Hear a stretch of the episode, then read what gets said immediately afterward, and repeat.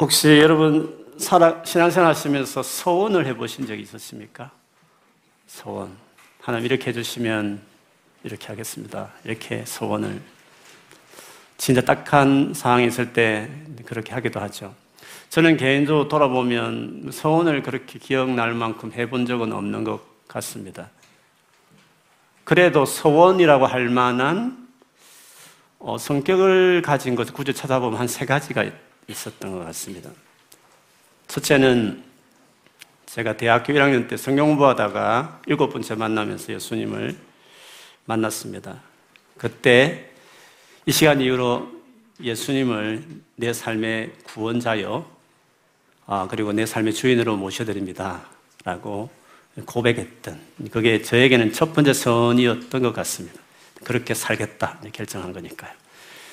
두 번째 소원은 그렇게 열심히 미친 듯이 예수를 믿고 공부하면서 성경을 공부하면서 대학 시절을 보내다가 3학년쯤 되었을 때 우리 기독교 동아리 후배들과 같이 무척 높은 산이라고 무척산 기도원이 어, 경상남도 있습니다. 거기에서 어, 수련회 같은 것을 가졌는데 첫날 예배를 하는데 하나님이 마음을 감동을 주셨습니다.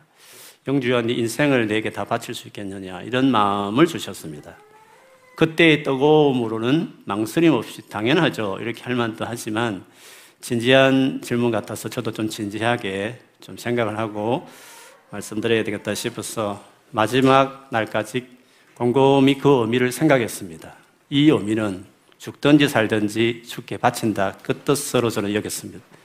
마지막 날 떠나오는 그 기도원 떠나는 새벽 기도 때 하나님 앞에 오피셜리 이 시간 이후로 주님 내 인생을 당신께 드립니다. 라고 말씀드린 적이 있는데 그것이 저에겐 두 번째 소원 같았습니다.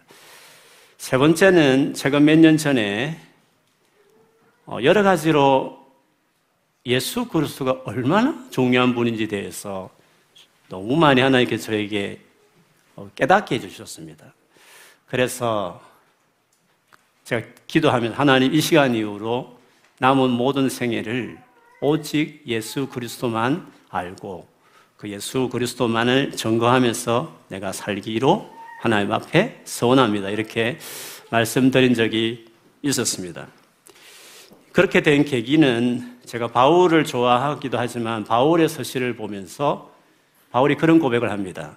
예수 그리스도를 아는 지식에 비하면 세상의 그 모든 좋다고 하는 유익하던 모든 것들도 배설물과 같다. 그런 고백을 했습니다. 나는 예수를 얻기 위해서 세상의 모든 것을 잃어버렸지만 전혀 아까워하지 않고 잃어버린 그것들이 배설물같이 여길 정도로 예수를 아는 것이 나에게 너무 귀하다라고 고백을 했기 때문에 그렇습니다. 그 예수께서 도대체 어떤 분위기에 바울은 그런 고백을 했을까 하는 것입니다. 그리고 그가 쓴 빌리포스 3장만 봐도 본인은 예수 그리스도를 알기 위해서 어, 자기의 모든 생애를 어, 그분을 위해서 알기 위해서 드린다고 했습니다. 그걸 표대를 향하여 간다 이런 표를 썼습니다. 표대를 향하여 간다는 것은 뭐 비전, 뭐 천국 소망 이렇게 해석하시는 분도 계시지만 문맥을 보면 내가 다메섹 도상에서 잡힌 바 된 그 예수 그리스도 안에 발견되고 그 예수님을 더 알기 원한다는 표현을 썼기 때문에 그 표대라는 것은 예수를 온전히 할 수만 있다면 더 깊이 아는 그 목표를 말하는 것입니다. 아직도 내가 주님을 모른다. 뒤에선, 뒤에 것은 잊어버리고 나는 계속 그분을 알기 위해서 달려간다. 라고 표현했습니다. 교만할 때 이럴 데 없는 고린도 교회를 향해서 쓴 고린도전서 2장에도 보면 내가 너희 가운데서 예수 그리스도와 그가 못 박힌 것 외에는 아무것도 알지 아니하기로 작정했다 라고 말을 했습니다. 저같이 좀 무식한 사람이면 예수님을 알아야 될 것이 얼마나 많겠어요. 그렇게 할 수 있지만 바울은 당대의 수명한 유명한 어, 철학자들하고 논쟁을 해도 밀리지 않을 만큼 당대 최고 석학이었습니다.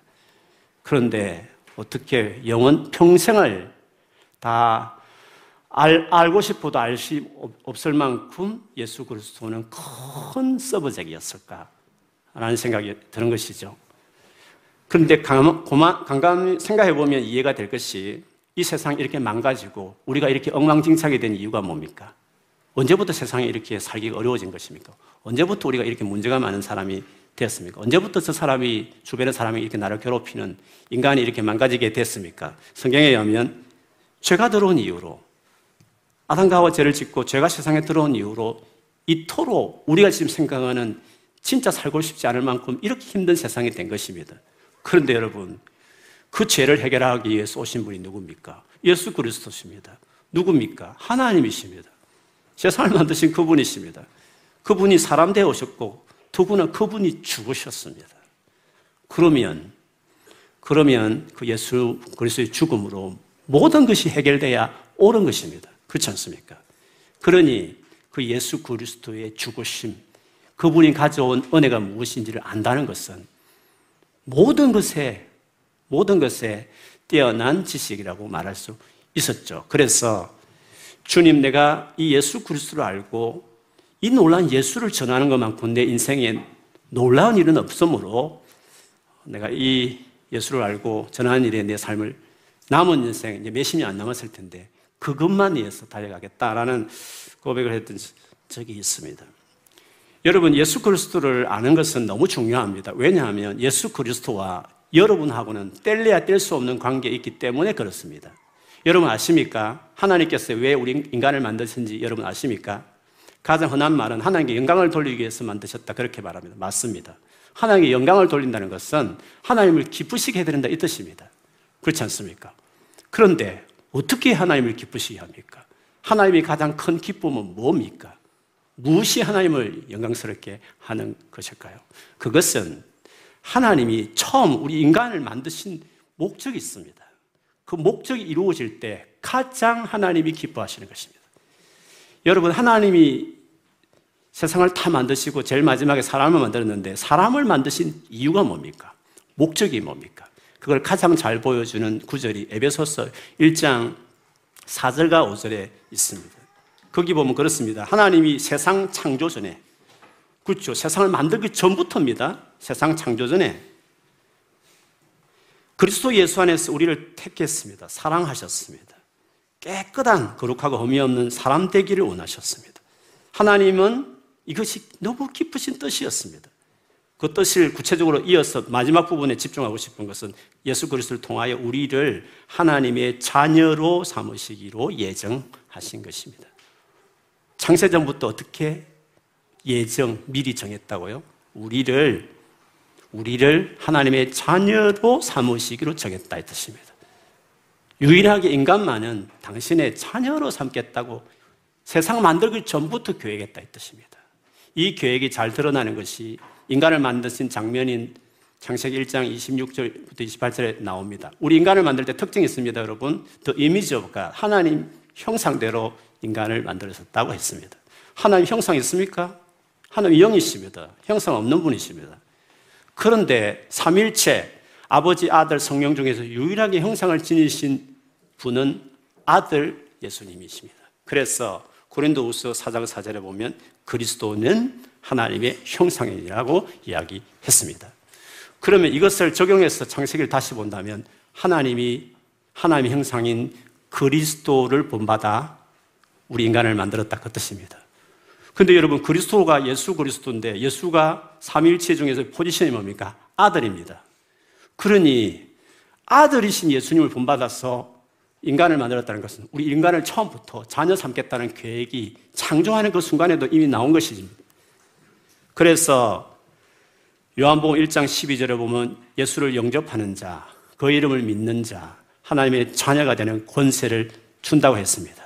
예수를 믿는 순간에 우리를 원래부터 계획했던 인간 계획이 성취되는 겁니다. 그래서 예수 믿는 순간에 하나님은 영광을 받으시는 것입니다. 구원의 시작이 예수를 믿는 것이고 자녀라는 특권을 받는 것이라면 구원받은 이유는 어떻습니까? 구원받은 이후로 구원이 쫙 진행돼서 구원이 완성되는데 그 구원의 완성, the final destination이 뭡니까? 로마서 8장 29절에 보면 하나님께서 미리 아신 사람을 택하셔서 자기 아들의 형상과 같은 모습이 되도록 미리 정하셨다. 아들의 형상, 하나님과 아들의 형상과 같은 모습이 되도록. 보십시오. 처음부터 아들 예수의 포지션으로 인간을 생각한 것입니다. 그러니 창조할 때도 예수 믿자마자 자녀 되게 하시고 그리고 믿은 이후에 마지막 파이널이 뭐다고요? 아들의 형상같이 만들어 버린다는 것을 이야기하는 것입니다. 우리에게서 구원의 완성은 예수님 재림할 때 구원이 완성됩니다. 완성하는 모습을 요한일서 2장 3장 2절에 이렇게 표현했습니다. 사랑하는 여러분, 우리는 하나님의 자녀입니다. 앞으로 우리가 어떻게 될지는 아직 밝혀지지 않았습니다만, 그렇죠. 앞으로 우리가 어떻게 영원한 우리의 삶이, 천국의 삶이 어떤지 성경에 자세히 그렇게 많이 되어 있지 않습니다. 어떻게 될지는 아직 밝혀지지 않았습니다만, 분명한 것이 있습니다.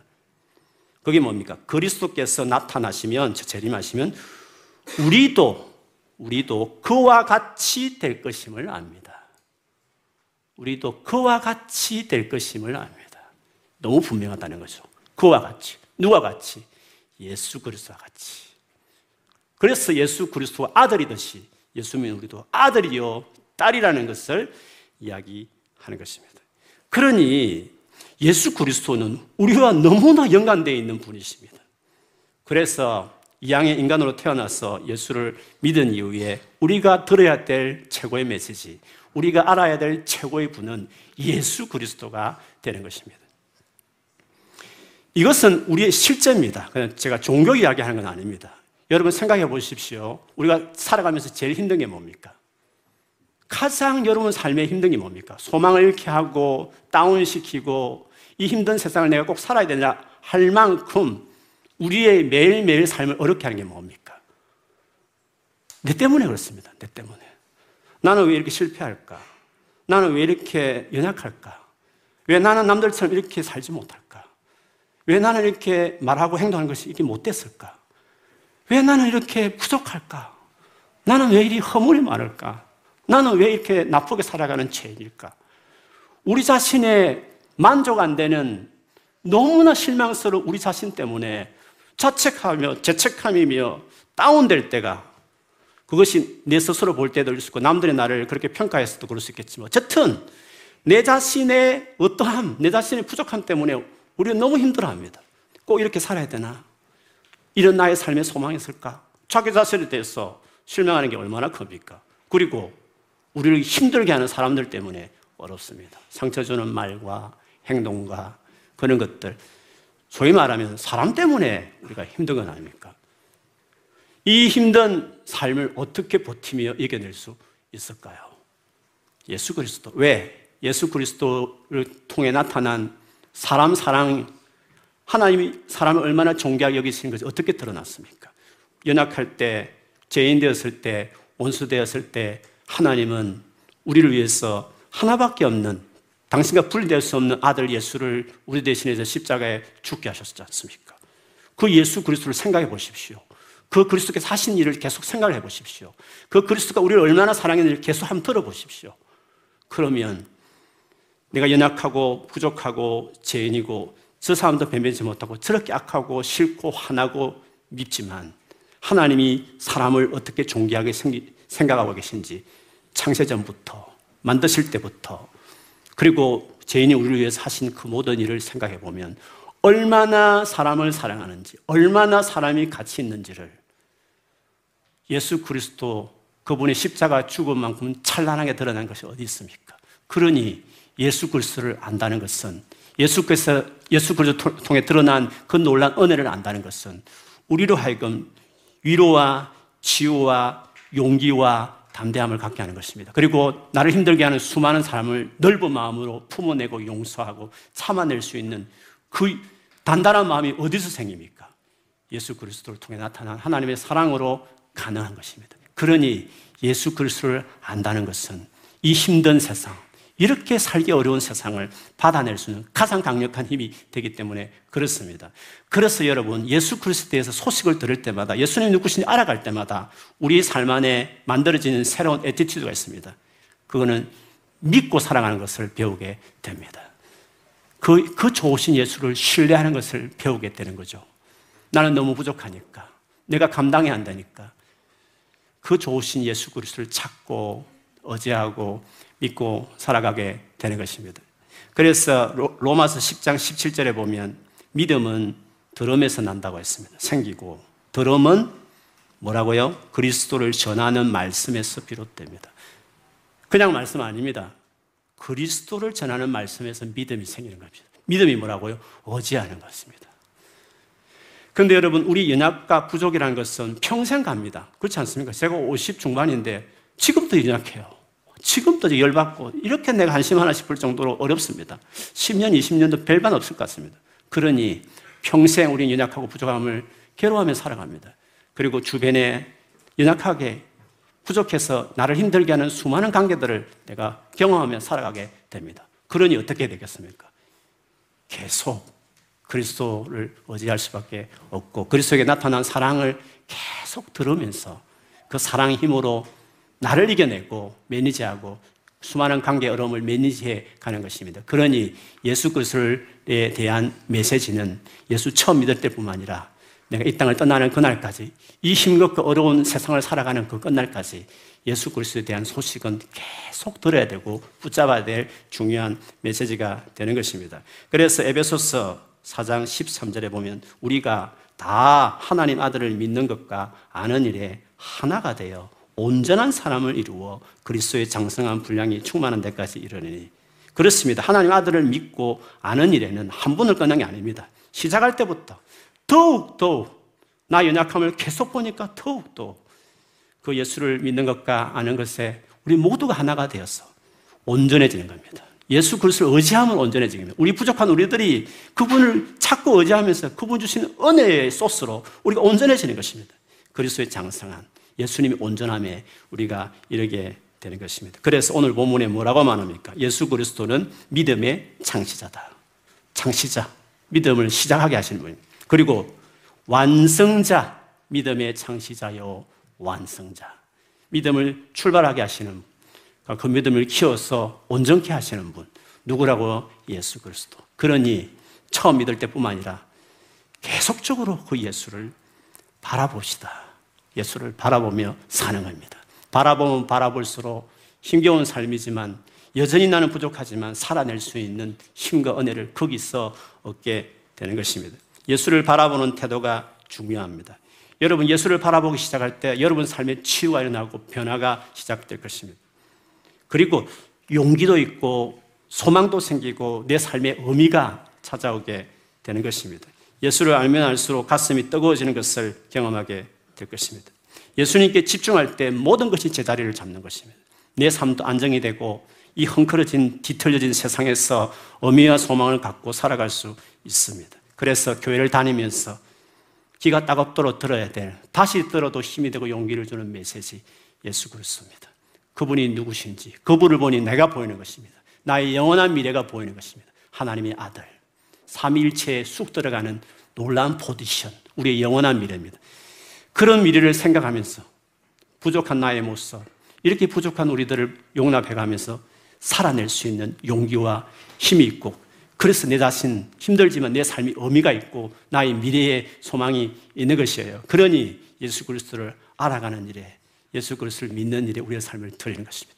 이 놀라운 예수 그리스도를 땅 끝까지 전하는 것만큼 인간을 위한 가장 인간을 사랑하는 일은 없을 것입니다. 그러니 우리가 우리 교회가 성교를 위해서 사는 것입니다. 오늘 입교받는 그리고 세례받는 우리 네 명의 형제자매들은 생애 가운데 예수 없이 살다가 아니 믿다가 다른 일에 바쁘고 살다가 어느 순간의 계기로 예수라는 존재가 의미 있게 관계에 다가왔고 그래서 그 예수 그리스도와 이제 관계 맺는 삶으로 사기로 결정하면서 오늘 예수에게 참여하는 것입니다. 수많은 이성과 사귀지만 어느 날 한 여성이 한 남성이 의미 있게 다가와서 평생에 내 인생을 그를 위해 살겠다고 하는 결혼식처럼 그렇게 주님께 관계를 맺는 예식이 오늘 입교식이며 세례식입니다. 우리 모두가 그렇게 했겠지만 또 다른 그 길을 우리 뒤를 따라서 또 여기 그 길을 가기 원해서 교회 앉아 있는 분도 많이 계시겠지만 이 예수 그리스도와 관계 맺고 살아가는 것이 얼마나 우리 인생에 놀라운 일이며 감격스러운 일인지를 오늘 예식을 통해서 같이 누리고 경험하고 함께 주님 앞에 감사드리는 시간이 되기를 주님 이름으로 축원합니다. 아멘.